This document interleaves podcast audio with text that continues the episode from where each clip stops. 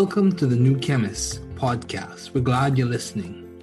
Feel free to download this podcast on Spotify, Google Podcasts, and Apple Podcasts. Here on the New Chemist, we discuss chemistry, which simply put is the science of change, as well as the other sciences, careers, community, research, and COVID 19.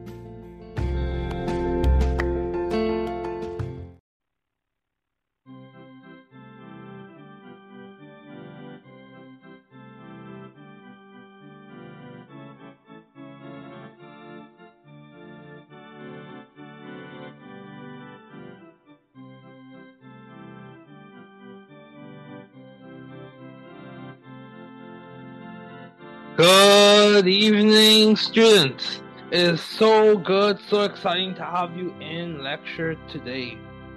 It's definitely a privilege, or honor. It is a treat. Just want to remind everyone you are not alone. This is an academic community. Remember to get help from university services if needed. Never give up. Never give up. Keep trying. We're here to help you be intelligent, successful, and responsible scientists. However, at the end of the day, you must be responsible, intelligent, and hardworking. I want to remind you don't give up. It may be challenging, it may be hard. Find strategies, find resources, meet with people, network, do what you can. It's worth it. You are smart enough, you are good enough, you are worth the effort and the fight. Keep it up. So, um, today we're going to be going through a few advanced topics. I just want to give you a quick preview of some organic chemistry ideas. Uh, it's very valuable, uh, very useful, and I think it'll be uh, a good resource for you. Um, this book was written by myself and reviewed by one of my good colleagues and friends, Vincent Miranda. Um, so it's dedicated to tens of people who have helped and inspired me, specifically my parents, doctors Ferguson and Ferguson, uh, my brother, attorney Ferguson, and my sister. Uh, it's definitely, and his wife as well, my brother's wife as well, and those teachers in university and high school who helped make science accessible to me.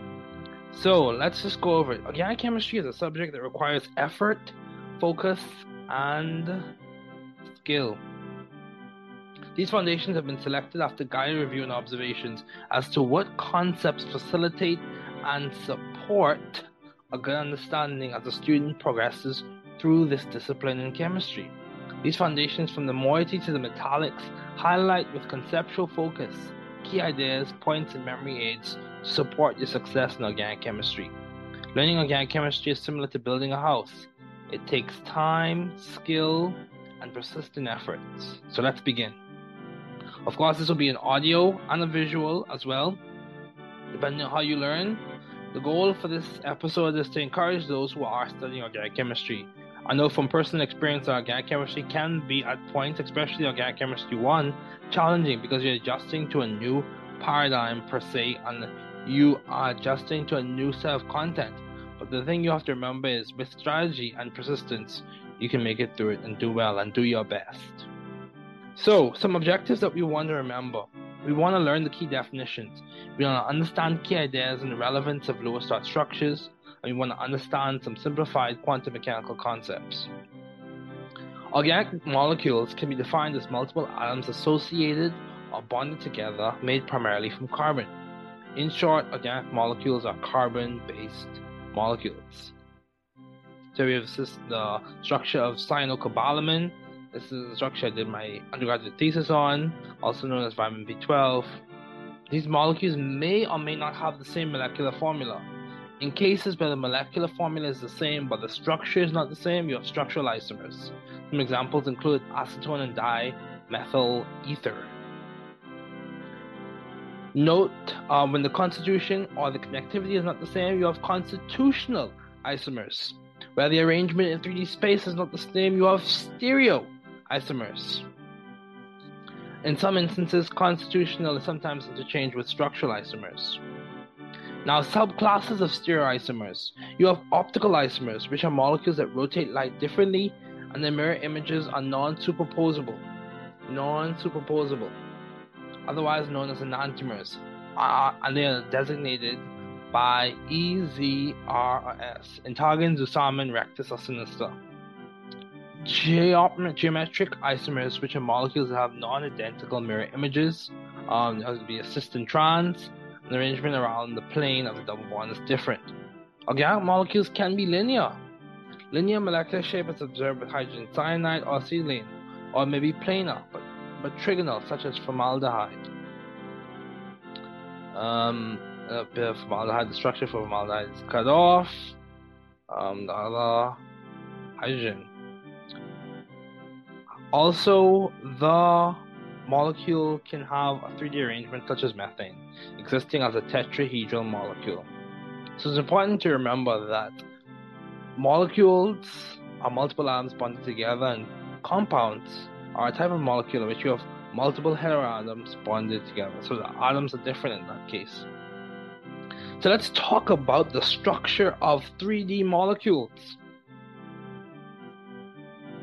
The structure of 3D molecules can be predicted using an application of correctly drawn Lewis dot structures, which is valence shell electron pair repulsion theory, also known as Gillespie-Nyholm theory. VSEPR, that's one way to say it, involves valence bond theory, showing all valence electrons and including bonding and non bonding electrons in some cases referred to as lone pairs, and maximizing separation in 3D space so as to minimize repulsions connected to Coulomb's law in the greater distance in that greater distance minimizes potential energy. So greater distance between like charges minimizes potential energy. And the converse is true in that when you increase or decrease the distance between unlike charges you also minimize potential energy so VSEPR is an alternative that can inform and start the journey in us understanding molecular geometry, whether it be the linear alkynes, the trigonal planar arrangements of the carbon atoms in some alkenes, or the tetrahedral arrangement of carbon atoms around some carbon atoms in alkanes. Another alternative involves using quantum mechanics that uses wave functions that are mathematical descriptions of electron probability distributions to produce atomic orbitals. There are some limitations in this method as it pertains to accuracy, as with the previous method, VSEPR, considering the theoretical simplifications that I use. Overall, the goal is to gain a better understanding as to what occurs in nature. For example, for example, with quantum mechanics, we can step into hybridization theory and use mathematical mixing of wave functions to further our understanding of what is observed in nature. With the same goal through ideas of valence bond theory, we can predict the bond angles for methane, specifically the intermolecular H-H bond angle in methane, hydrogen-hydrogen bond angle in methane. There are deviations, however, that are observed, and hybridization accounts for those deviations with explanations. Those explanations entail the ideas that linear arrangements have carbon atoms that are sp hybridized, 1 sp plus 2 p's. Trigonal planar arrangements have carbon atoms that sp2 hybridized, 1 sp2 plus 1 p, and tetrahedral arrangements have carbon atoms that sp3 hybridized, 1 sp3 plus about plus 0 p. Uh, other hybridizations occur less frequently in mainstream organic chemistry. However, with higher geometries common in common with inorganic compounds, there can occur trigonal bipyramidal sp3d or octahedral sp3d2. So note, quantum mechanics also involves the use of molecular orbital theory to understand other interactions, but that will be discussed later. With the same focus, quantum mechanics also enables chemists to speak on regional electron densities. Um, also, it's important to know that double bonds possess a sigma bond and a pi bond, and triple bonds have 1 sigma 2 pi. So some questions you want to think about. What is organic chemistry and what is the historical origin of it? What is one class of organic compounds? What are three different types of isomers? Explain the valence bond theory in general simple terms. What is one molecular example where valence bond theory does not accurately explain what occurs in molecules? What are the hybridization of carbon atoms in acetonitrile? What are the designations of sigma and pi for the bonds of the nitrile. So let's keep going. We're going to have a quick break and then we're going to continue talking about functional groups and other ideas.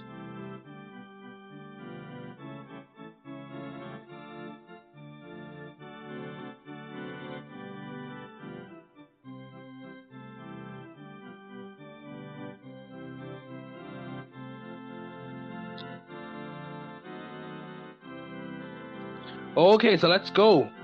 Functional groups and other ideas. So you want to understand what is a functional group, understand the key format for organic nomenclature, and understand the role of intermolecular forces. Functional groups are characteristic parts of molecules that convey specific chemical properties to the molecules that possess them. Functional groups do numerous things, but mainly they enable us to compartmentalize information about molecules, compounds, and reactions. Functional groups do give us insight into chemical interactions, such as intermolecular interactions, as well as give us more information in understanding the properties of molecules. This includes the physical properties, boiling points and melting points, and solubilities. Considering the usefulness of functional groups, they also possess a characteristic molecular fingerprint that is detected in many ways, namely in spectra, so IR spectra, which really gives you a fingerprint as to the function groups within the molecule, and that'll be discussed later. So, case in point, we have example of phenol right there. So, we have types of molecules and their properties. There are several types of molecules in the world. However, in the discipline of organic chemistry, there are specific molecules that are discussed frequently, including these. You have your alkanes, Alkanes, otherwise known as paraffins, are saturated hydrocarbons and aliphatic compounds. These molecules form a series of homologs with a repeating methylene unit and with the general formula CnH2n plus 2 and ending with the suffix ane. For example, in increasing order from 1 to 5, we have methane CH4, ethane C2H6, propane C3H8, butane C4H9, pentane C5H12. The following prefixes are hex for 6 carbons, hept for 7 carbons, oct for 8 carbons, non for 9 carbons, dec for 10 carbons. These prefixes from meth to dec are applicable throughout the naming of organic compounds, alkanes, alkenes, alkynes, alcohols, alcohols, etc. And there are lots of ways you can code this information, even when it comes to heterocycles, whether it be ir, et, ir, et, ep dash ep ir et ep dash ep. So there are lots of ways you can code the information for different heterocycles. We can discuss that uh, chunking on that mnemonic later.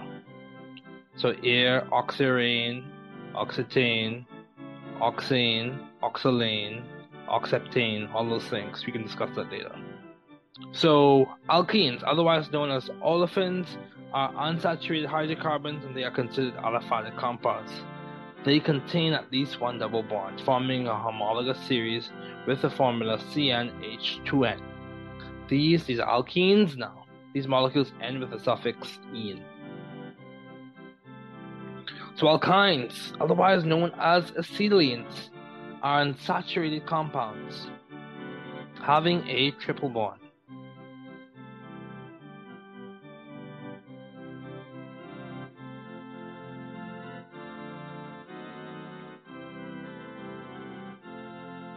These molecules form a homologous series with a general formula CnH2n-2.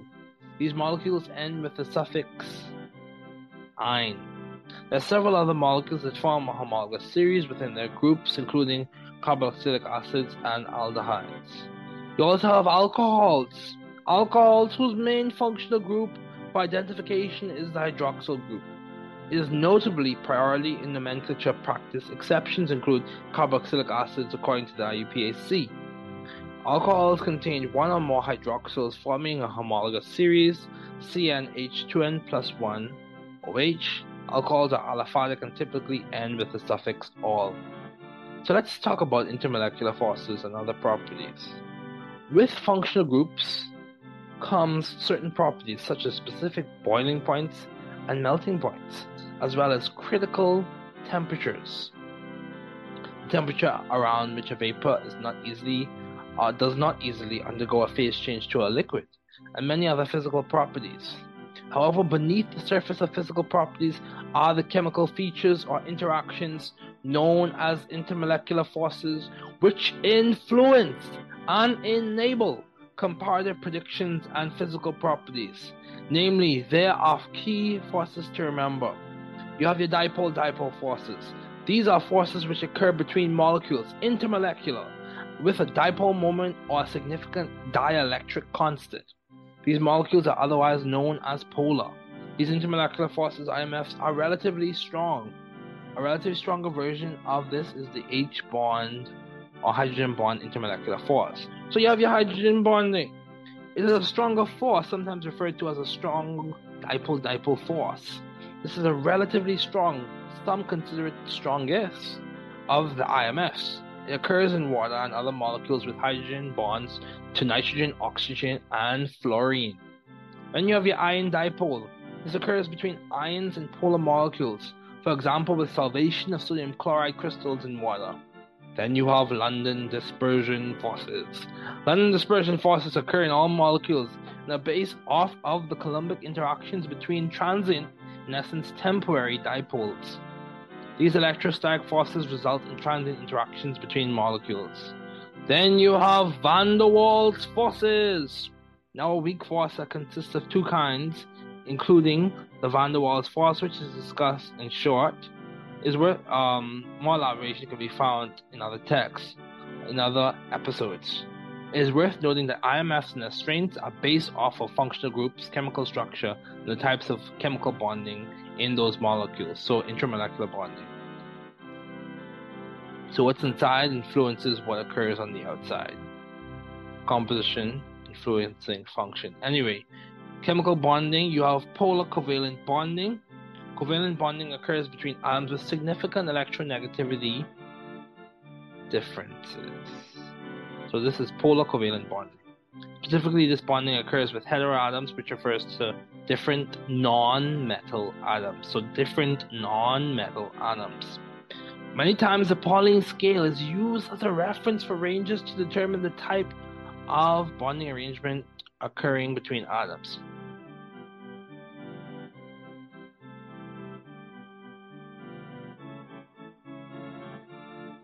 If bonding, though considered a theoretical construct, is viewed on a spectrum, polar covalent bonding would exist around the middle. Then we have covalent bonding. This is so non-polar covalent bonding. This is almost at the other another end of the bonding spectrum, where there is less significant difference in electronegativity. So then you have ionic bonding. This is at the other end of the bonding spectrum. This occurs between metals and non-metals for example, in sodium chloride, there's a large difference in electronegativity.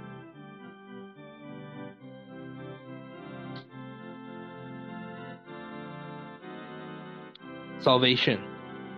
Solvation is dependent on many factors, including the principle like dissolves like, and ideas such as hydrophilicity and hydrophobicity. Hydrophilicity and hydrophobicity. These terms refer to the molecule's stance in relation to water, whether it has a significant affinity for water, hydrophilic, water loving, or less significant affinity for water, hydrophobic, water hating. The tendency of molecules is as follows polar and ionic compounds tend to be hydrophilic compared to covalent and nonpolar compounds, which tend to be hydrophobic. Nomenclature, according to the IUPAC, is based off of four main parts prefix, locant, parent chain, suffix. The prefixes normally denotes the number of each substituent or functional group attachments. Prefixes include di, tri, tetra. The locant, which is the number that describes the functional group attachment or the substituent's position. The parent chain. This is normally the longest continuous chain in the molecule.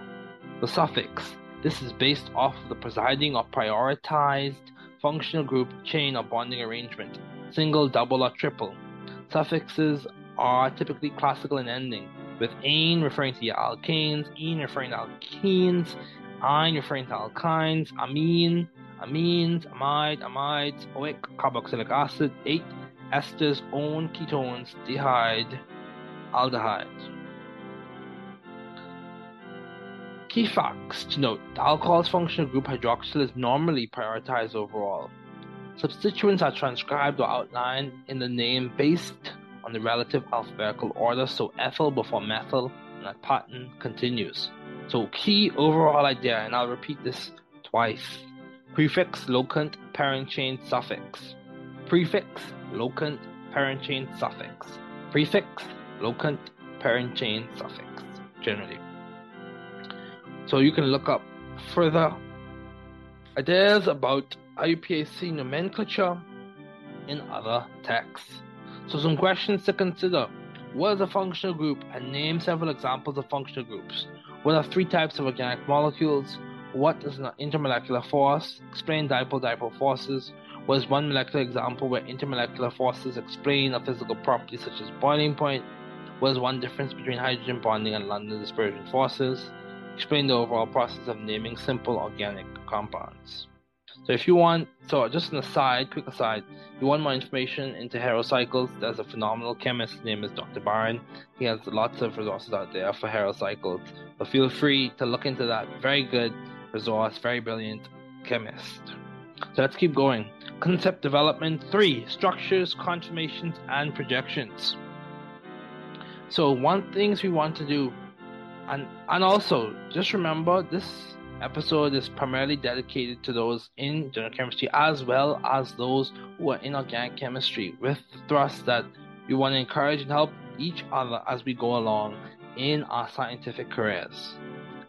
So, objectives understand and be able to draw Lewis electron dot structures, condensed structures, and bond line structures.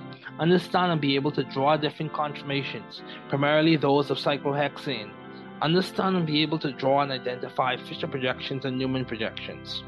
So, structures are diagrammatic representations of different molecules, and they provide a means of understanding what is occurring in nature.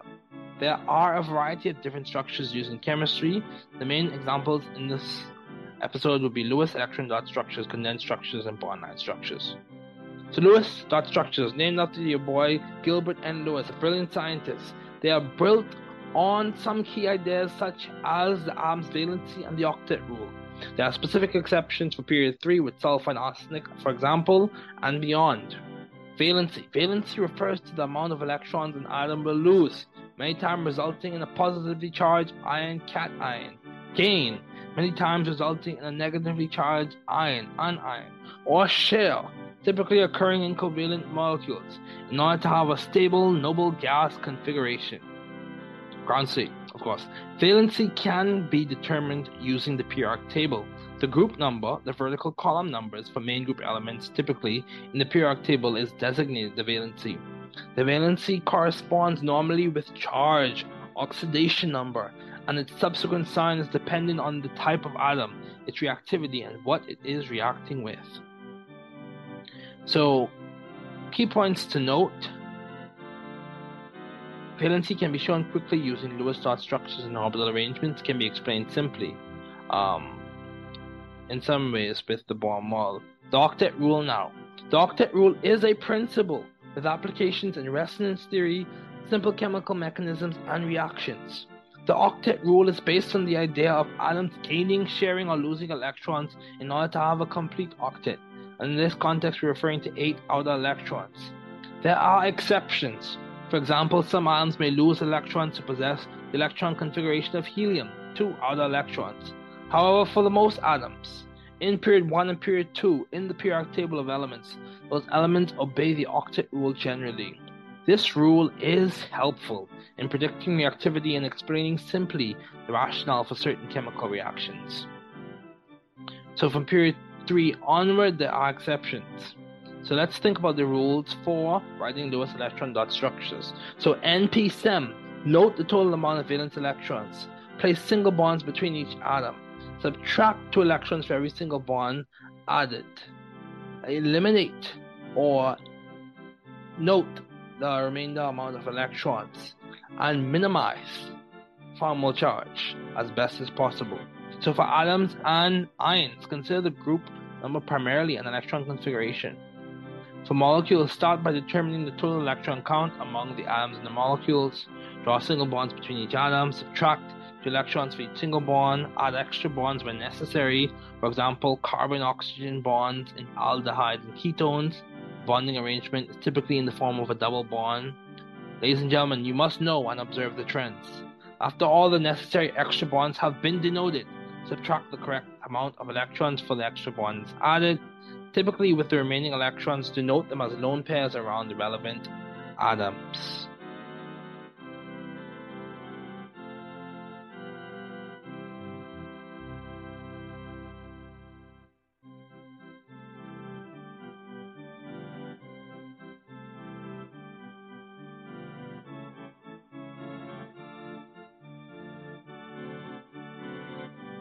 So let's keep going.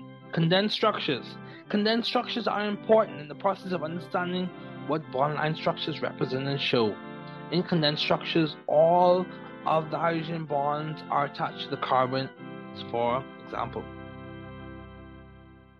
S2 bromobutane, you can see here. So bond line structures are the next step after condensed structures.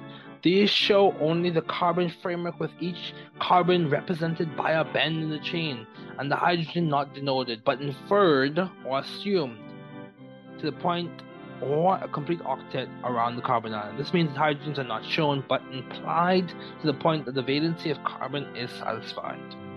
For example, we see there, bond line structures are useful and efficient. They save time. You can see an example of a bond line structure right there for benzene now conformations. Conformations are molecules that differ only by rotations around single bonds. You may have heard of conformers, rotamers, otherwise characterized as sigma bonds. These alternate rotations affect the potential energies of the molecules, either increasing, as seen in the eclipse conformation, or decreasing it, as seen in the anti-conformation. Conformation's potential energies are attributed to ring strain, which is based off of the angle strain and the torsional strain. Angle strain is caused by the alternate bond angles that have deviated from the idealized bond angle suggested in VSEPR. Torsional strain is caused by repulsion due to the dispersion forces, an intermolecular force, and this can cause steric hindrances. So as you progress further in your career in science, you'll hear the two whistling, whistling concepts, two echoing concepts in the halls of organic chemistry. You have sterics and electronics. So conformations can be experimentally described using a graph of dihedral, dihedral angle versus potential energy. As you study this some more, you encounter things like Karplus correlation, um, all of that, all good stuff, a lot of good stuff. So typically, cyclohexane is plotted showing the potential energy of the different conformations in there or in increasing potential energies. The chair, the twist boat, the boat, the half chair, and the chair. Chair chair, twist boat, chair, half chair, twist boat, half chair, chair. It's important when you start learning about this to be able to draw your chairs correctly. Chair, half chair, twist boat, boat, twist boat, half chair, chair. So CHT, BTHC. CHT, BTHC, chair, half chair, twist boat, boat, twist boat, half chair, chair. Projections. In chemistry, there are many types of projections. However, two that are frequently encountered are the Newman projection and the Fischer projection. So, Newman projections are structures from a specific perspective. We look down a specific single bond between atoms and draw the other attachments in respect to those two atoms. For example, butane is drawn. So, picture yourself looking down the axis of a single bond, C2 to C3 of butane, or C2 to C3 in some other molecule.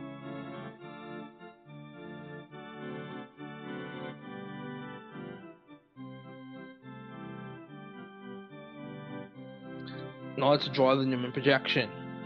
Here we see an example of Newman projection.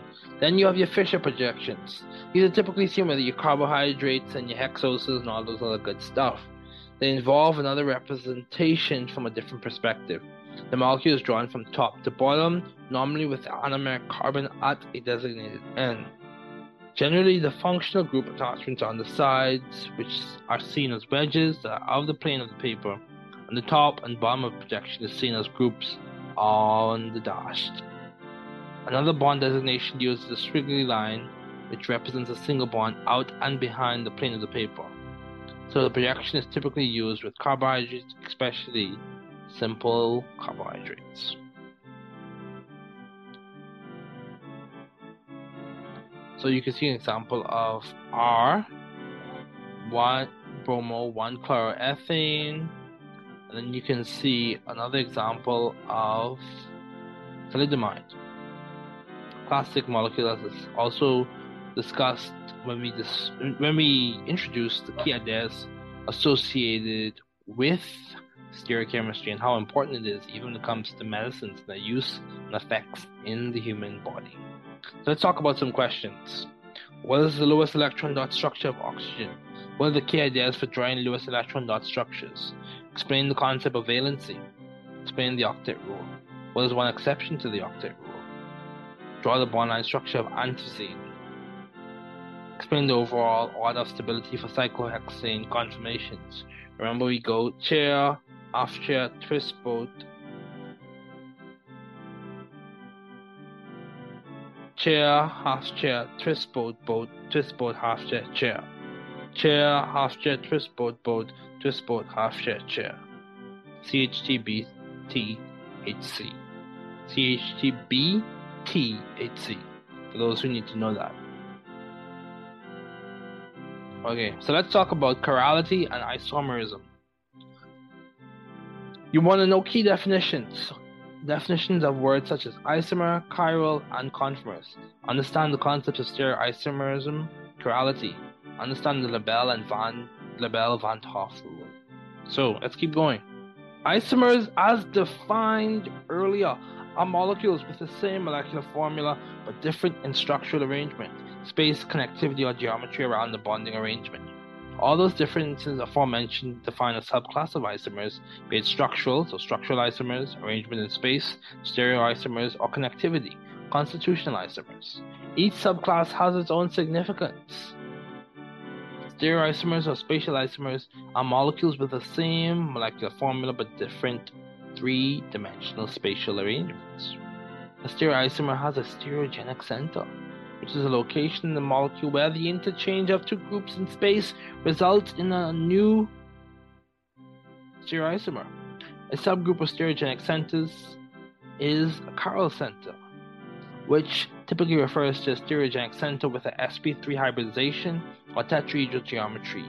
Every chiral center is a stereogenic center, but not every stereogenic center is a chiral center. Stereoisomers can be further divided into other categories such as enantiomers, non-superposable mirror images, diastereomers, non-identical mirror images, isomers, isomers as a result of restrictions in bond rotations. Um, so enantiomers, enantiomers are optical isomers. These optical isomers are molecules that are non-superposable. Enantiomers typically have chiral centers, or a chiral center. Enantiomers are very significant in the pharmaceutical industry with specific enantiomers in drugs having specific effects. This is seen with the classic example of thalidomide, ibuprofen, and Darvon, where stereospecificity contributes a large role in determining therapeutic potential and therapeutic effects. Enantiomers are typically designated by the signets of absolute configuration, which are R rectus and S sinister. Mixtures of both enantiomers are called racemic, Usually these are mixtures of equal proportions. The process of forming both enantiomers as products is known as racemization. And if you do some more research, you'll hear about Viedma ripening. You can do the research and find out about it. So the molecules are also designated by the relative configuration, which are dextrorotatory D and levorotatory. And that refers to their optical rotation, how they rotate light. So Let's talk about assigning configurations. Dextrorotatory or levorotatory must be assigned experimentally, typically by the proper application of an optical device such as a polarimeter. To observe and measure how the molecule rotates light and to what extent or degree it rotates it. Absolute configurations can be assigned using a priority numerical labeling system such as the Cahn-Ingold-Prelog priority rules. These rules give priority based on atomic mass. Larger atoms have the highest priority, and the smallest or least weighing atoms have the least priority, typically hydrogen in most molecules. So if you have hydrogen, typically it's going to be on the dash. Okay, in the back of the plane paper. And then your largest priority, thing that has the highest priority, is going to be coming out at you. Okay, so there you have S1 bromo 1 chloropropane. So let's talk about diastereomers. This is a subclass of optical isomers. Optical isomers, a subclass of optical isomers, known as geometric isomers. Diastereomers are isomers with the same molecular formula but different arrangements in space.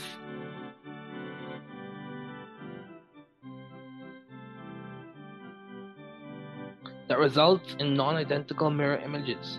These can typically be identified by first assignment of the absolute configuration of the stereogenic centers, then comparison of the mirror images to determine whether they are identical or not.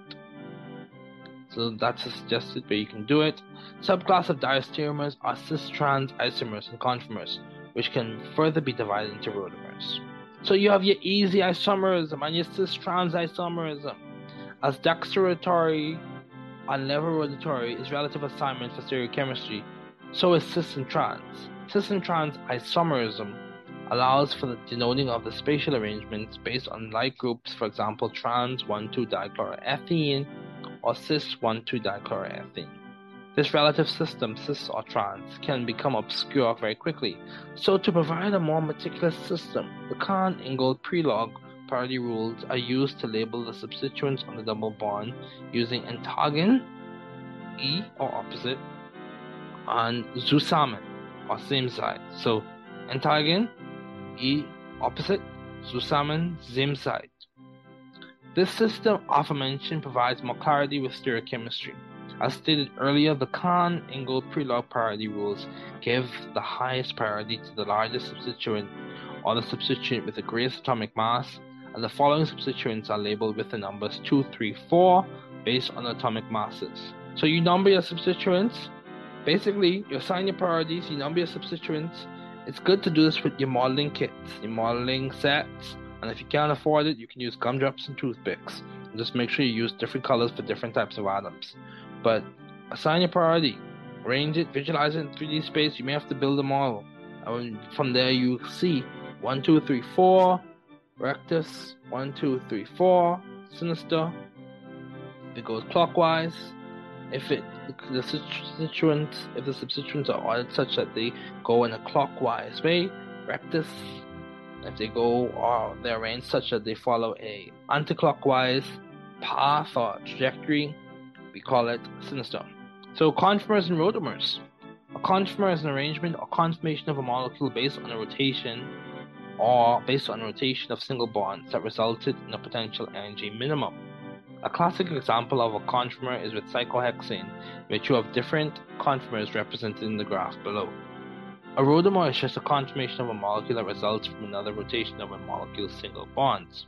And you have the anomers, automers, and isomer formed due to the geometric variation on in certain atoms in specific molecules. Anomers are typically seen and described in carbohydrates where designation of alpha or beta is used.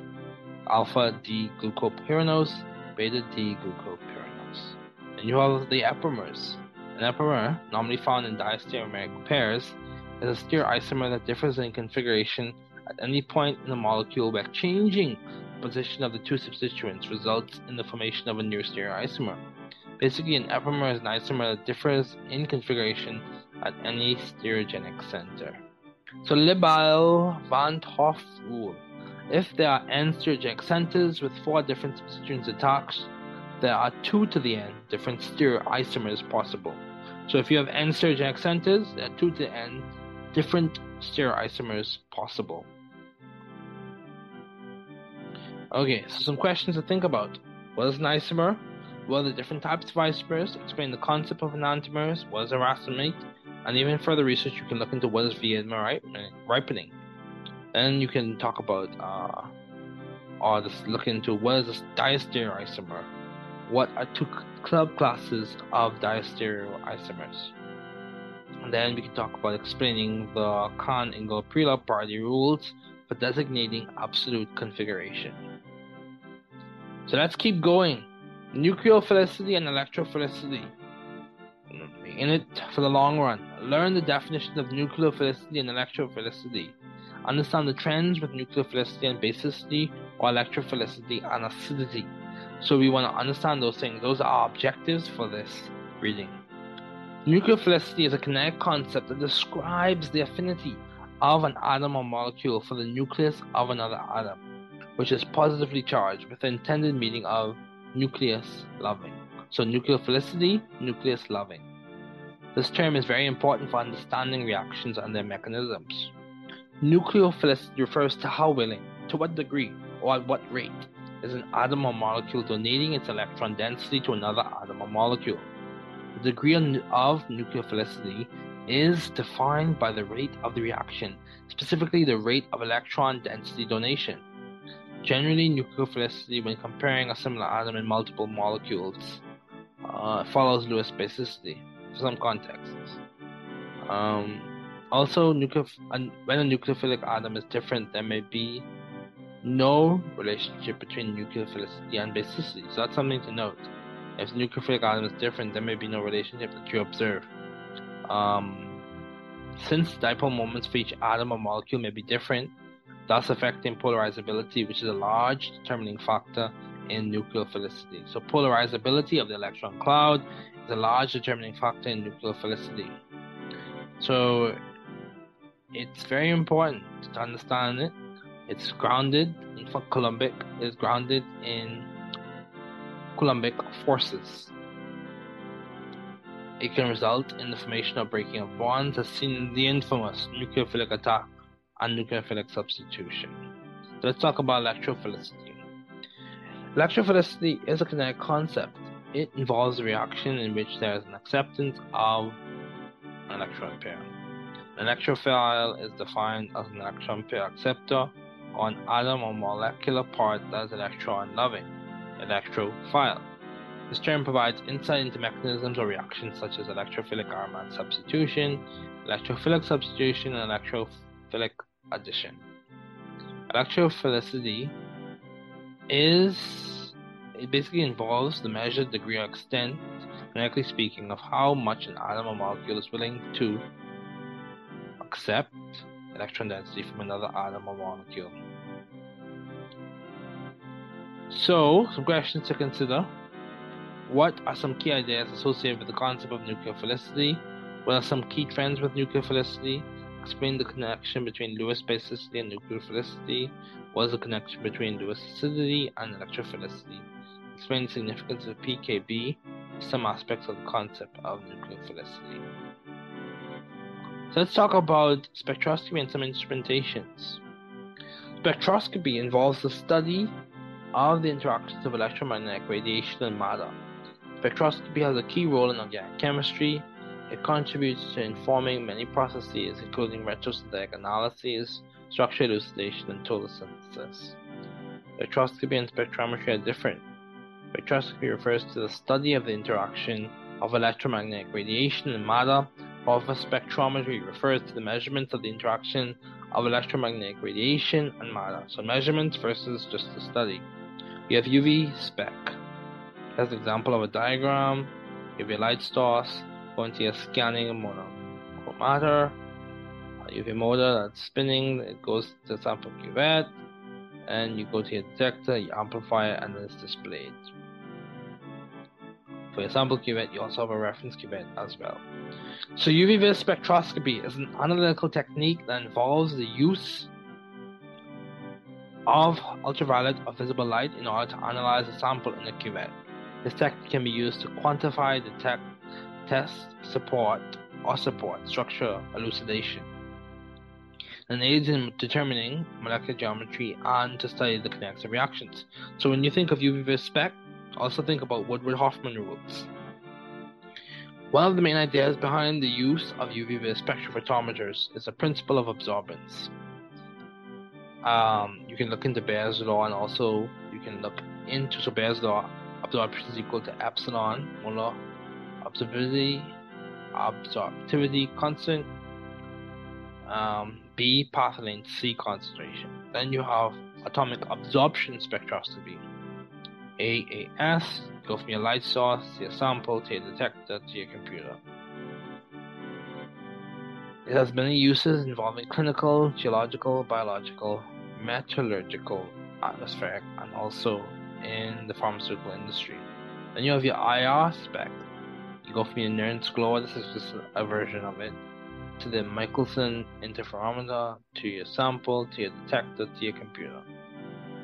So IR can be used to detect the functional group moieties that exist in the sample, the relative location or proximity of the information, relative location or proximity of functional groups. That information can be obtained. Um, it's based on the assumption that atoms behave as simple harmonic oscillators, that each vibration uh, is occurring within the molecule. You have your NMR spec, in which you go from your RF radiation generator to your NMR tube, to your RF receiver, to your computer. NMR spec provides information on the chemical environment the nuclei of atoms are situated in. This type of spec is normally used in structure elucidation and in some cases structure determination. This analytical, this analytical technique involves several concepts, some such as um, shim all this other good stuff. So gas chromatography, mass spectrometry. You have your GCMS. You go from your sample holder to your capillary column to electron ionization to ion trap to the computer. It's an analytical technique that involves both analytical techniques of gas chromatography and mass spectrometry. This is a method in which components of a mixture are separated using chromatography and analyzed and characterized using mass spectrometry. Gas chromatography is a separation technique in which chemical substances are volatilized and separated by their relative boiling point, which is dependent on the chemical properties of the molecules. Mass spectrometry is an analytical technique that involves the ionization of chemical species into different ions of different atomic masses and the sorting of ions into a unique spectrum based on their mass to charge ratio. So some key features are what are some key features of three questions are what are some key features of a UV vis spectrometer? What are some key features with the infrared spectrometer? What is the Jacquinot advantage, so throughput advantage? Explain Fellgett's advantage, multiplex advantage. Explain the differences between polar and non-polar compounds in the GCMS instrument. So we can talk about inorganic and organic metallics. This is the first part. Diatomic halogens have chemical significance as seen in several areas of organic chemistry. Whether in the presence of light, organic solvent, or peroxides, they can result in the formation of halogenated variable groups, which can vary from alkyl halides to acyl chlorides. Diatomic halogens, when substituted in the organic molecule, can result in new properties, both chemical and physical, stereochemistry, intermolecular forces, as well as conformations. Also, the chemical reaction environment also affects regioselectivity in the reaction. Also, diatomic halogens can be used to test the presence of olefins, namely bromine methenalkene, and the result is a colorless solution. Diatomic halogens have versatile use in organic chemistry. So, several inorganic reagents are used as reducing agents or oxidizing agents to convert carbonyl compounds, carbonyl containing compounds, in primary and secondary substituted hydrocarbons to primary and secondary alcohols, and in another direction, it can convert alcohol to carboxylic acid. You have your sodium borohydride used to do a stepwise reduction from aldehydes ketones to alcohols. You have LiALH for monohydride, very dangerous, flammable, and powerful reducing agent that reduces carboxylic acids and other carbonyl containing compounds to alcohol. So you have PCC Pyridinium chlorochromate, which is used to oxidize. It functions to oxidize primary alcohols to aldehydes and secondary alcohols to ketones. Pyridinium chlorochromate is made by reacting chromium trioxide with hydrochloric acid to form chlorochromic acid, which is reacted with pyridine to form PCC. The you the Jones reagent. is an organic, inorganic reagent that is used to oxidize. It functions typically as chromic acid and involves oxidizing primary alcohols to carboxylic acids and secondary alcohols to ketones. The Jones reagent is a good oxidizing reagent. Then you have KMNO4, potassium permanganate. There's another inorganic reagent that results in the oxidation of primary alcohols, carboxylic acids, and secondary alcohols to ketones. Always remember or consider the temperature at which that oxidation is occurring. Very important. Then you have PCl5, a uh, molecule with many uses, namely the interconversion of carboxylic acids and acid anhydrides to acyl chlorides. Then you have sodium cyanoborohydride. It is used to is used in reductive amination, resulting in the formation of amines from the reduction of the cyanide portion of the reagent. There are some arrange- there are some rearrangements that occur when this, this is being taking place. This is another example of nucleophilic attack occurring. Meanwhile, sodium borohydride is serving, serving as the infamous reducing agent. So some organometallics, you have your reagents are some of the first encountered organometallics for an undergraduate organic chemistry student. These molecules are composed of, organic, of an organic variable group, a magnesium atom, and a halide. Are normally used to attach organic variable groups to a carbonyl, meanwhile reducing the oxygen to a hydroxyl, thus making an alcohol. Grignard reagents are very useful, however, because these are reactive even with water. All material used in the reaction to avoid water contamination must be lab oven dried. Then you also have Gilman reagents. Gilman reagents are organocuprates attacking as a nucleophile to rings with an unsaturated region, alkenyl, or an alkyl halide to form an alkyl substituted molecule.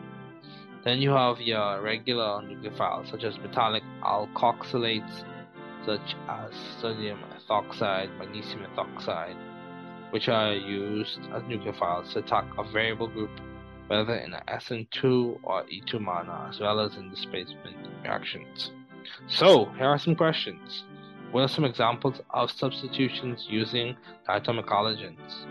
What is an example of an oxidized alcohol? Explain the use of sodium borohydride in reduction reactions.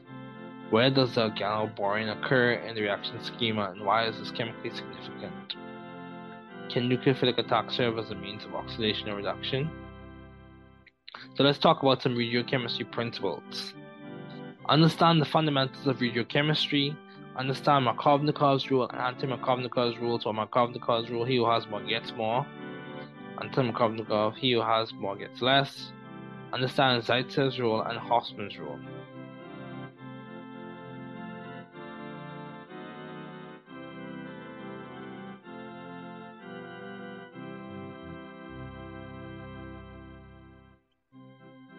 So let's keep going.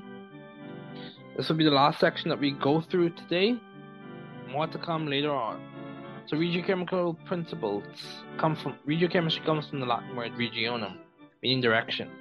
Regiochemistry provides and describes the principles involved in the directionality or position and placement of reactants to form the product. Regiochemistry is very important.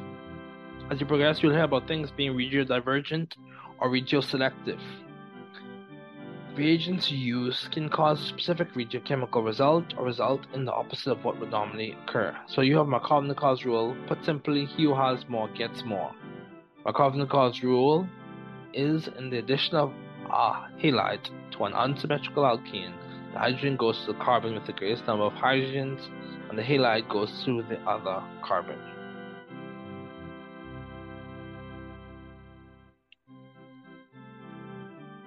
In another way, this rule states that the halide adds so as to form the more stable carbocation intermediate.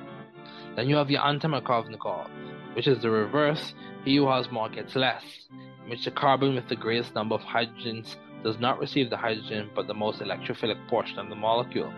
For example, in hydroboration oxidation, in the presence of peroxides, the borohydride adds to the less substituted carbon of the hydrogen and the hydrogen adds to the more substituted carbon.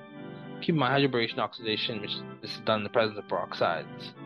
Or in this case, we're referring to it being done in the presence of peroxides.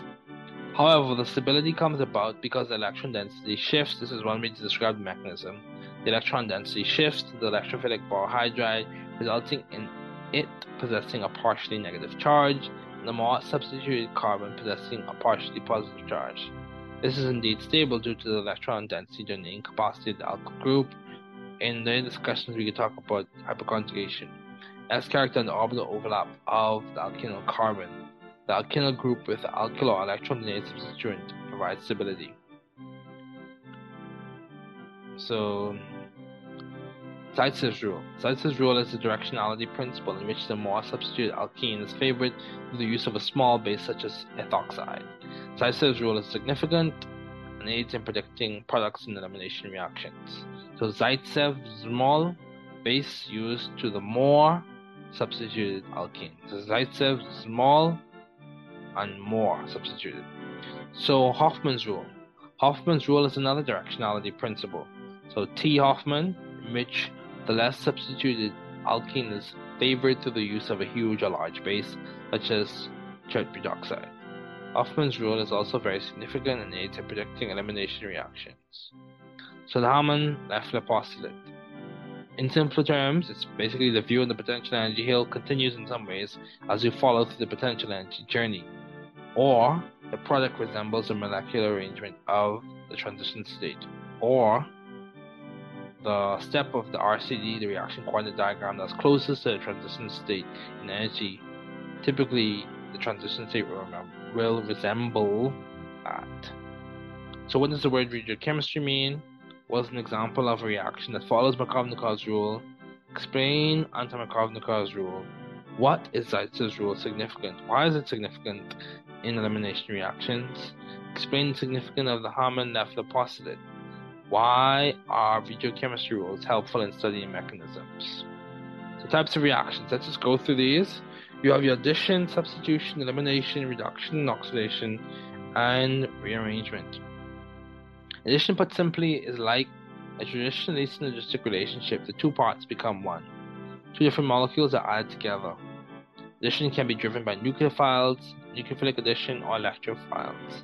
This type of reaction normally occurs in regions of high electron density and bond order, which is seen in compounds with multiple bonds. You have your substitution. Substitution is by definition a type of chemical group replacement. This can be driven by nucleophiles or electrophiles, as well as it can involve alkyl halides or aromatic compounds, SN1s, SN2s, typically some of the first reactions encountered by an undergrad in OChem. Then you have eliminations. Eliminations involve the loss of a group of atoms from a molecule. This can result in the formation of an alkene or alkyne product. Elimination tends to result in a net increase of electron density for a particular molecule, which, if considered, makes sense since the overall process of loss and gain of electron density, density is usually presented mechanistically. Um, okay, then you also have reduction in oxidation. Classically paired process in which one atom or molecule gains electron density while another loses electron density, which is reduction oxidation, respectively. So oil rig, oxidation, loss of electrons, addition of oxygen, removal of hydrogen, increase in oxidation state or number. And then GLAD, cleaning of electrons, reduction is GLAD, oxidation is Larry. Reduction GLAD, gain of electrons, loss of oxygen, addition of hydrogen, decrease in oxidation state or number. So you have reduction occurs in organic reactions such as hydrogenation using uranium nickel or lithium hydride. Then you also have your rearrangements, which typically occur through your 1-2 methyl shifts or 1-3 methyl shifts or 1-2 hydride shifts or 1-3 hydride shifts. The thermodynamic basis and rationale for these rearrangements occurring is that they lead to a more stable carbocation as a transition state or reaction intermediate. Many times the arrangement results in positive charge being situated on higher substitute carbons. Is presented as secondary or tertiary carbons. There are other categories for mechanistic classification. Polar under basic conditions. Example is a nucleophilic substitution under basic conditions polar under acidic conditions. Example is acid catalyzed hydration.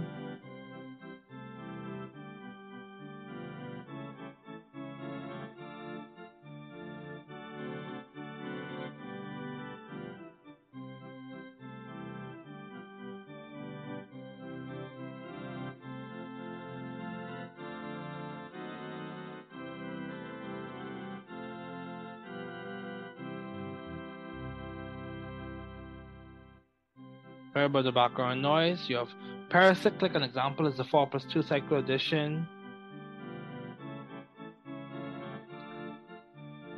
Deals on the reaction. The 4 plus 2 reaction refers to number of electrons, specifically pi electrons. And you can look into Huckel's rule, each atom. So cyclic planar, each atom sp2, and it must follow Huckel's rule, 4n plus 2 pi electrons. So if your free radical reactions, example is the free radical polymerization, metal mediated reactions. An example is the sodium metal mediated Birch reduction. So some questions as we conclude. What are the key features of a substitution? What are the key features of elimination reactions? Explain the significance of rearrangement in terms of stability, and why is it important to know these types of reactions listed in this concept development. So later on, we'll discuss different types of substitutions and different types of eliminations. But I want to remind everyone, you're not alone. You're in, we are all in this as a scientific community. Reach out to people if you need help. Get the help that you need. Strategize, plan, use the resources at your disposal. You can do it. People are rooting for you. Uh, keep up the good work. Glad to see that you're doing well. Hope everyone's doing well. Um, and this ends this episode of Lecture Chaos.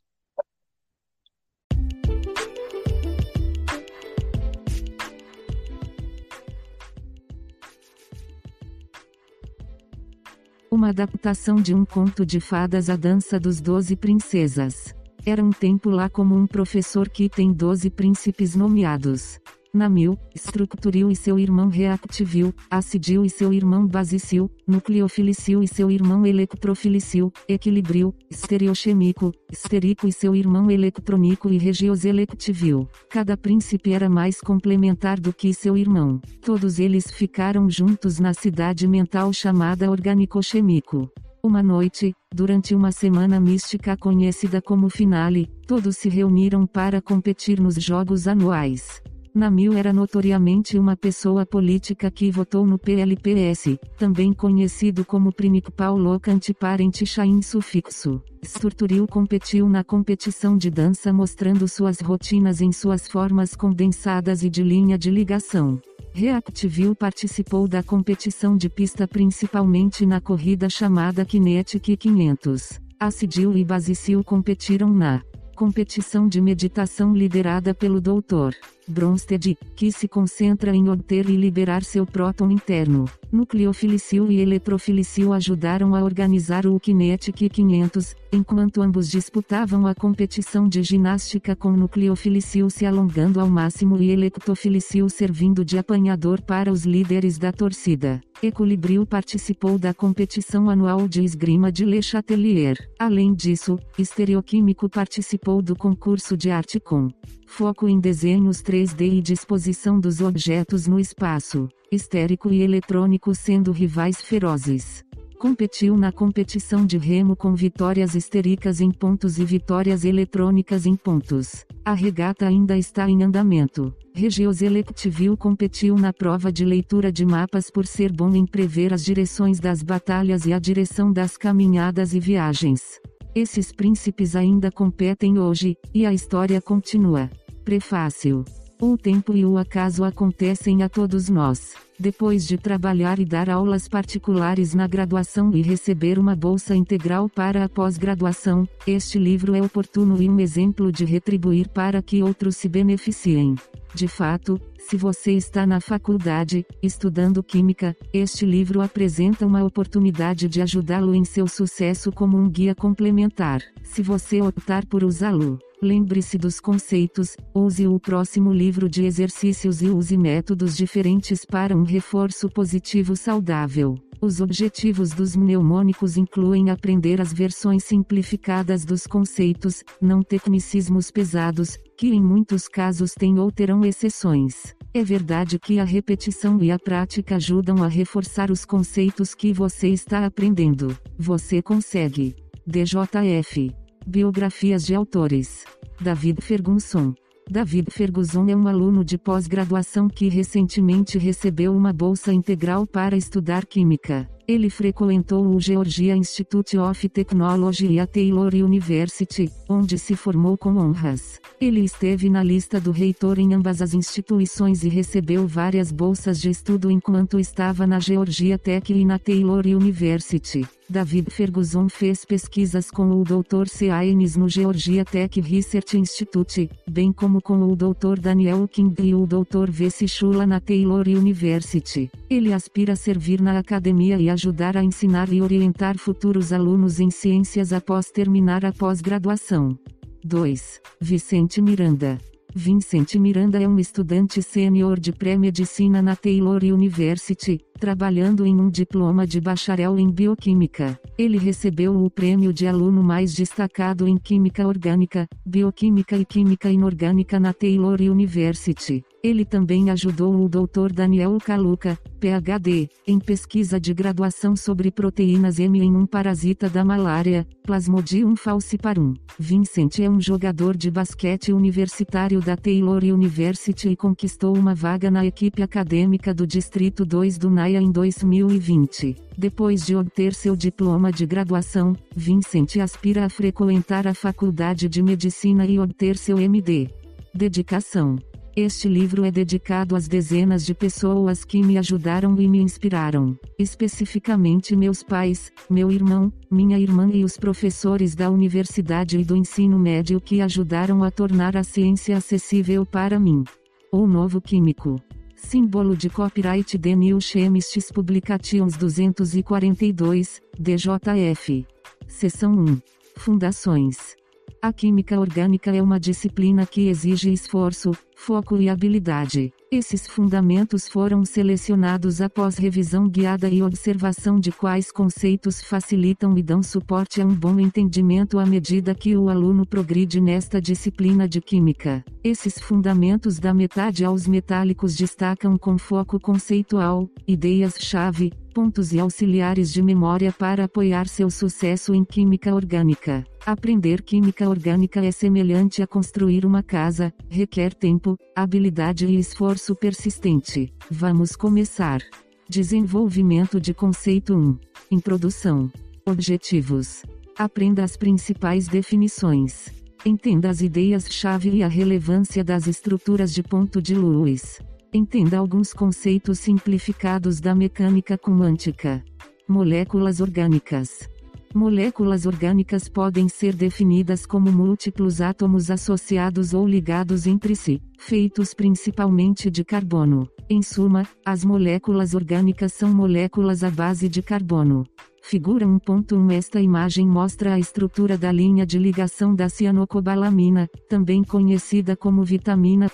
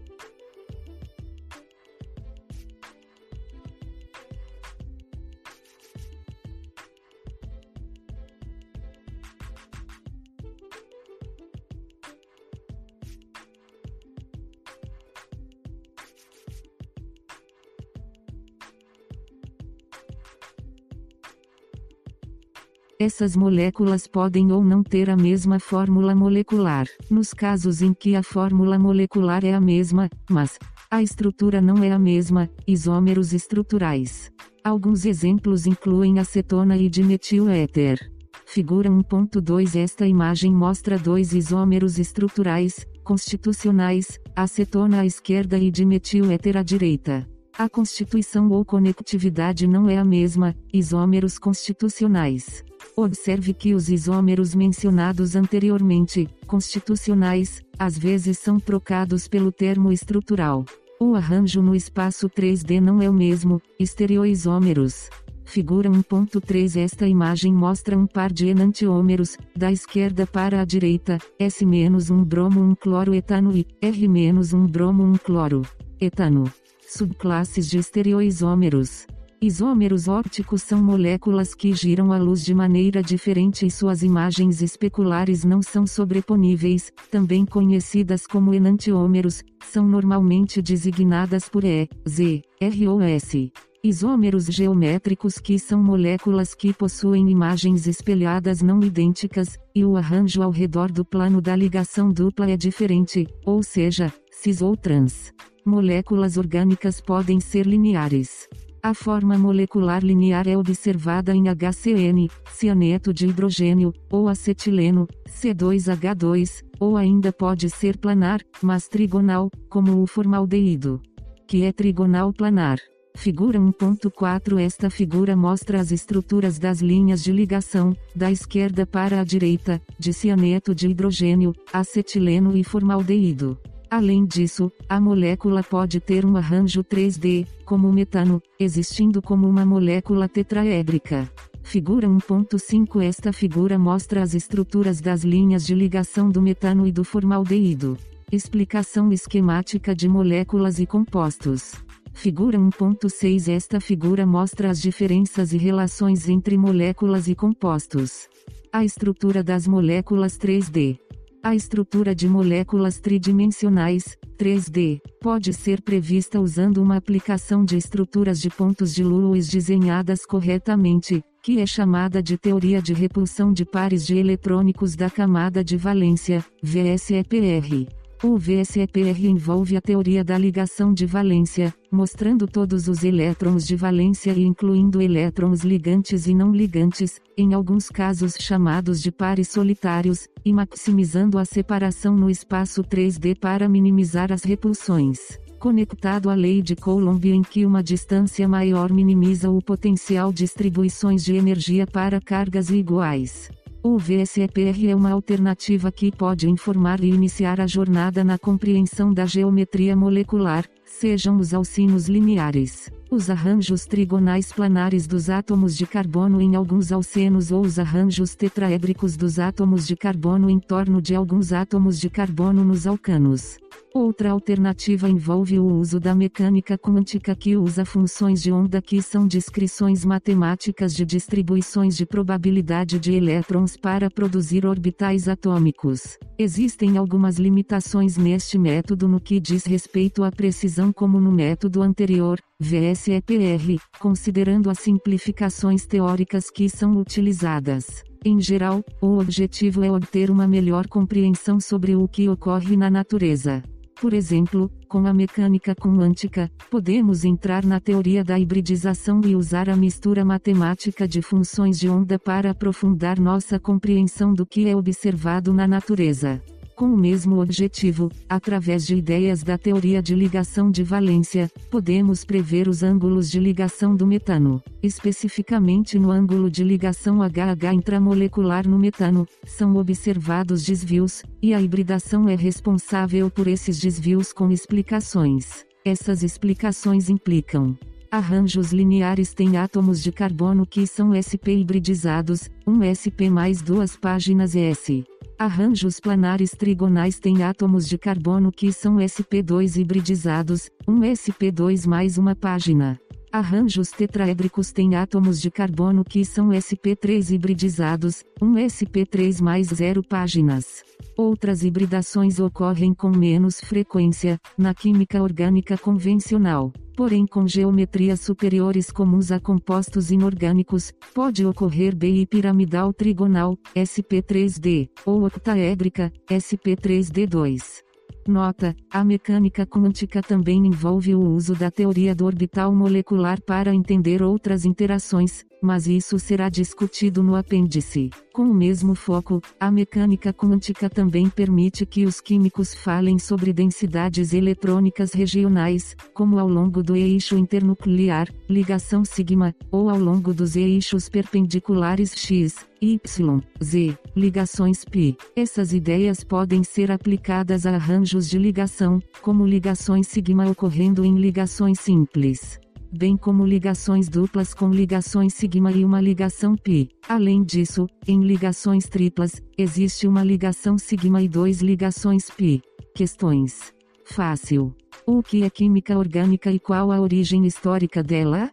Dica: Friedrich Wöhler em 1828 O que é uma classe de compostos orgânicos? Quais são os três tipos diferentes de isômeros? Médio. Explique a teoria da ligação de valência em termos gerais simples.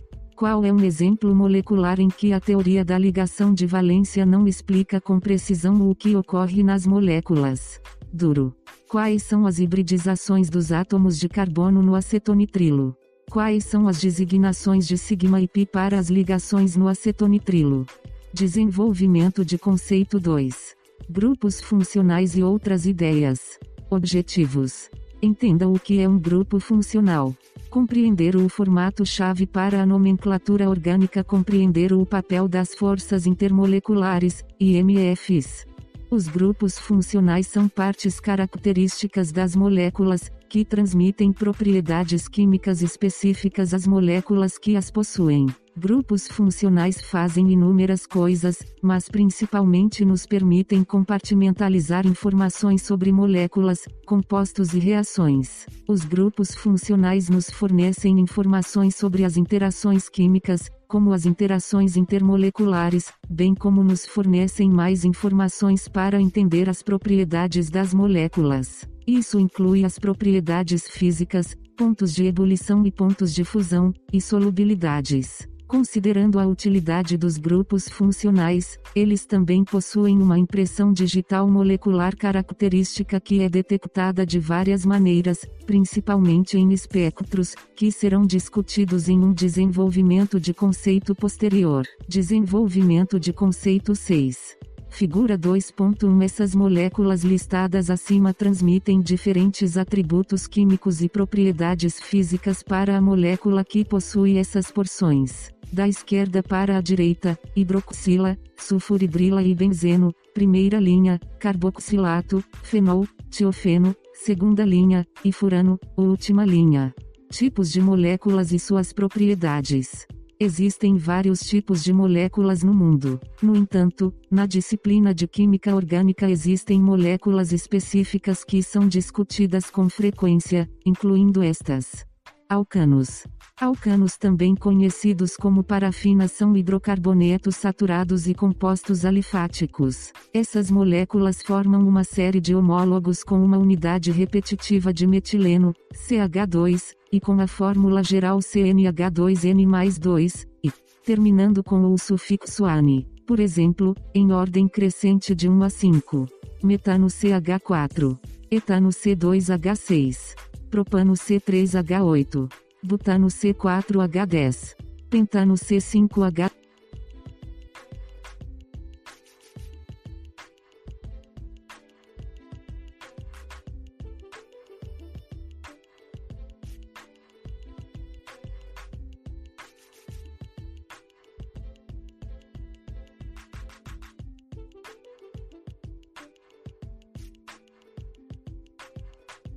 Os seguintes prefixos são ex, 6 carbonos, ET, 7 carbonos, OCT, 8 carbonos, não, 9 carbonos, e DEC, 10 carbonos. Esses prefixos de MET, A, DEC, são aplicáveis em toda a nomenclatura de compostos orgânicos, alcanos, alcenos, alcinos, álcoois etc.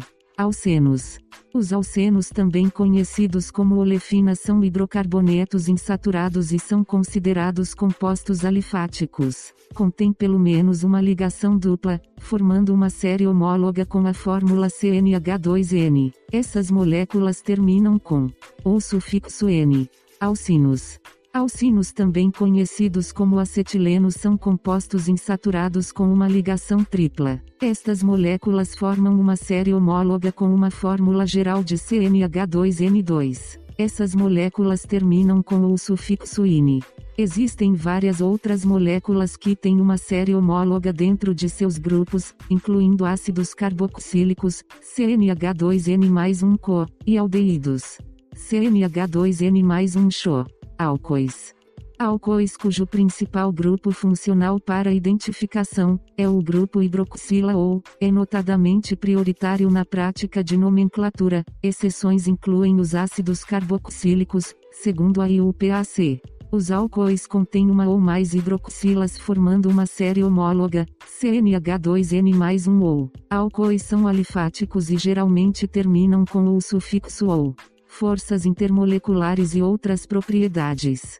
Com os grupos funcionais vêm certas propriedades, como pontos de ebulição e pontos de fusão específicos, bem como temperaturas críticas a temperatura em torno da qual um vapor não passa facilmente por uma mudança de fase para um líquido, e muitas outras propriedades físicas. No entanto, abaixo da superfície das propriedades físicas estão as características ou interações químicas conhecidas como forças intermoleculares que influenciam e permitem previsões comparativas e propriedades físicas. Ou seja, existem forças-chave a serem lembradas. Forças de polo-dipolo são forças que ocorrem entre moléculas, intermoleculares, com momento de dipolo ou constante de elétrica significativa. Essas moléculas também são conhecidas como polares. Essas forças intermoleculares, IMFs, são relativamente fortes. Uma versão relativamente mais forte dessa força é a força intermolecular da ligação H. Ligação de hidrogênio.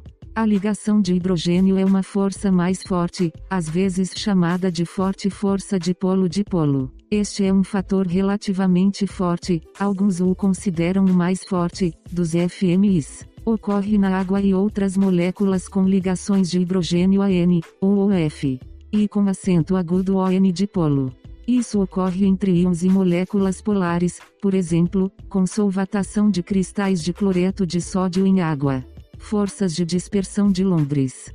As forças de dispersão de London ocorrem em todas as moléculas e são baseadas nas interações colômbicas entre dipolos transitórios, em essência, temporários. Essas forças eletrostáticas resultam em interações transitórias entre as moléculas.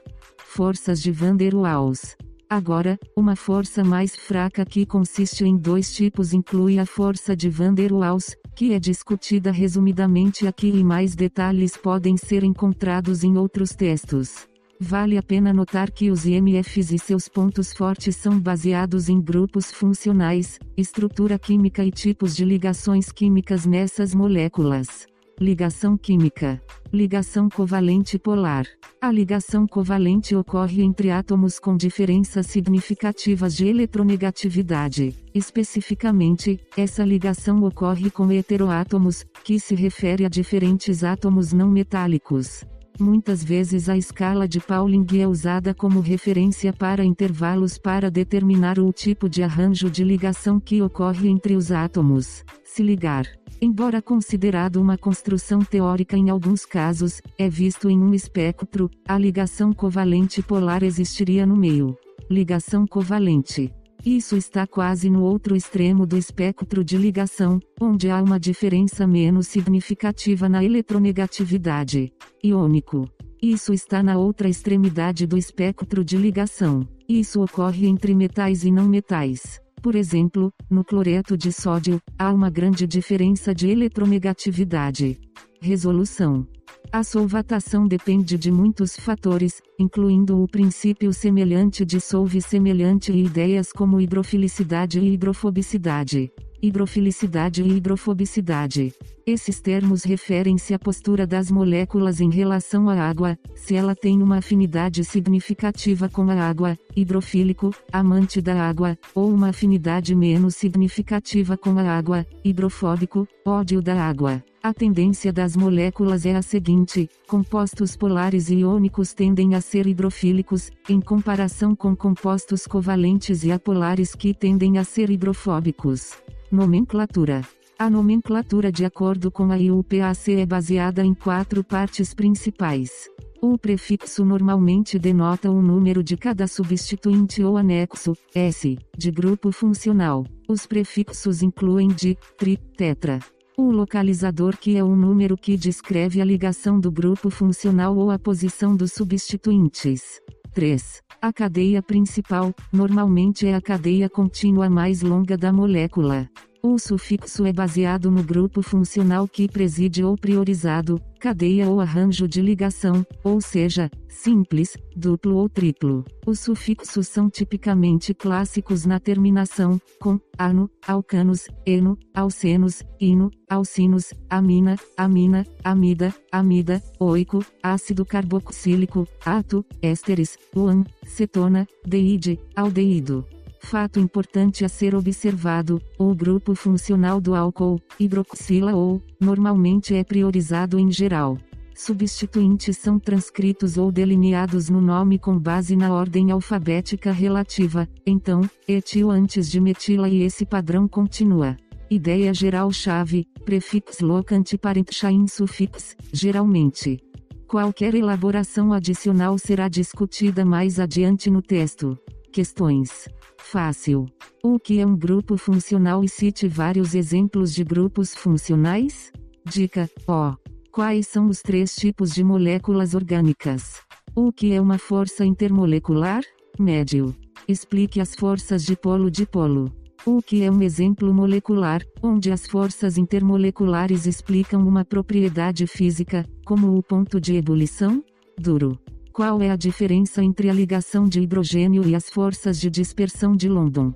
Explique o processo geral de nomeação de compostos orgânicos simples. De conceito 3. Estruturas, conformações e projeções. Objetivos: compreender e ser capaz de desenhar estruturas de pontos de elétrons de Lewis, estruturas condensadas e estruturas de linha de ligação compreender e ser capaz de desenhar diferentes conformações, principalmente as do cicloixano. Compreender e ser capaz de desenhar e identificar projeções de Fischer e projeções de Neumann. Estruturas.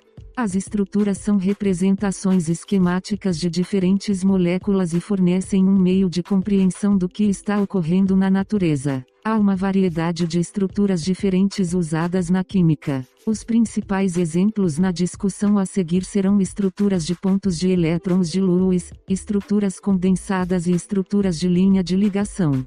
Estruturas de pontos de elétrons de Lewis. As estruturas de pontos de Lewis são construídas com base em algumas ideias-chave, como a valência do átomo e a regra do octeto. Há também exceções específicas para o período 3 e além.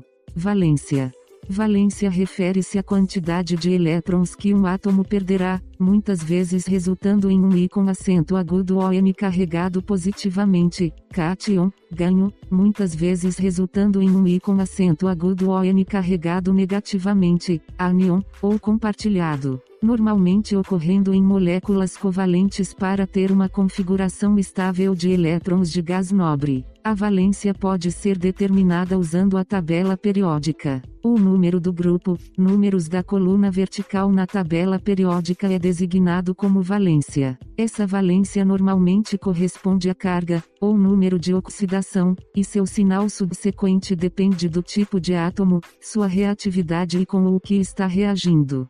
Um ponto-chave a ser observado.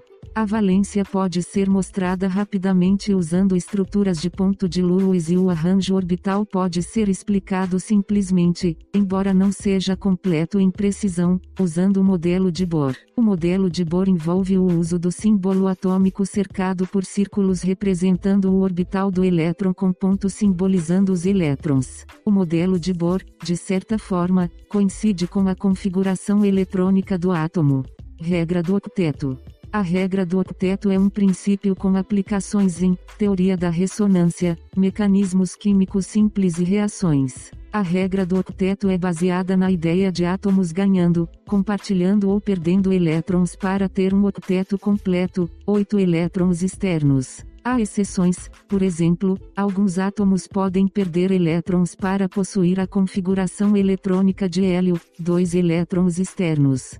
No entanto, para a maioria dos átomos no período 1 e período 2 na tabela periódica dos elementos, esses elementos obedecem à regra do octeto em geral. Essa regra é útil para prever a reatividade e explicar simplesmente o motivo de certas reações químicas.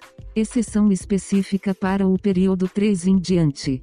Dependendo do átomo, sua reatividade e com o que ele está reagindo, há exceções à regra do octeto por exemplo, com certos átomos metálicos como alumínio, Al, e outros, incluindo ferro, não metais como fósforo e selênio e gases nobres como xenônio. Existem muitas exceções, mas a regra ainda fornece uma estrutura para o desenvolvimento conceitual.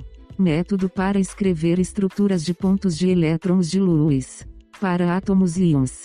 Para átomos e íons, considere principalmente o número do grupo e a configuração eletrônica. Por exemplo, a estrutura de pontos de elétrons de Lewis do cloro ou do hidrogênio.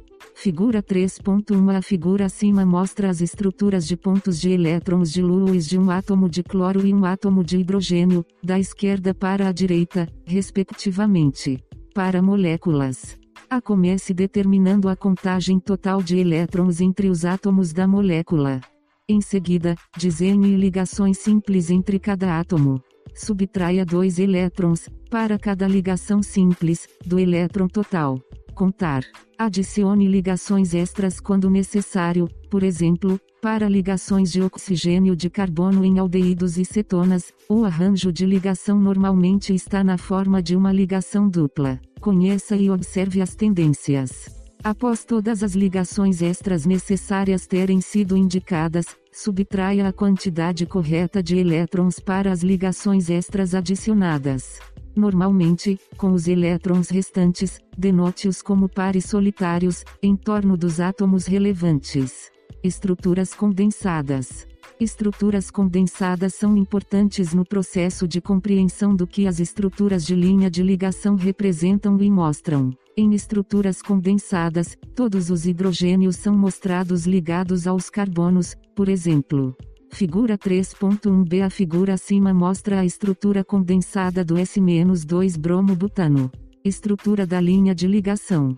As estruturas de linha de ligação são o próximo passo depois das estruturas condensadas. Estes mostram apenas a estrutura de carbono com cada carbono representado por uma dobra na cadeia e o hidrogênio não denotado, mas inferido ou assumido, até o ponto ou um octeto completo ao redor do átomo de carbono. Isso significa que os hidrogênios não são mostrados, mas implícitos até o ponto em que a valência do carbono é satisfeita.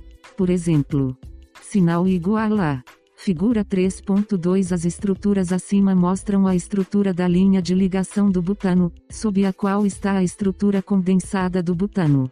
As estruturas de linha de ligação são úteis e eficientes. Observação na descoberta da estrutura do benzeno, cicloexatrieno ou ciclo hexatri 1,3, 5-eno, Auguste Kekulé determinou uma estrutura de uma molécula de anel de seis carbonos com ligações simples e duplas alternadas. Esta estrutura, vista abaixo, é um bom ponto de ramificação de estruturas condensadas para estruturas de linha de ligação. Sinal igual a Figura 3.3 A figura acima mostra, da esquerda para a direita, uma versão da estrutura quecule do benzeno e a estrutura da linha de ligação do benzeno.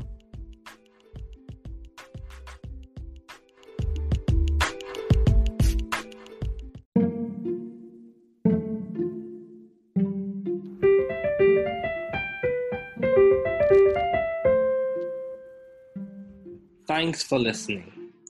We're glad you were able to tune into this podcast. Once again, this is The New Chemist, where we discuss chemistry, which simply put is the science of change, as well as the other sciences, careers, community, research, and COVID 19. Thanks again for listening. Note the views on this podcast represent those of my guests and I.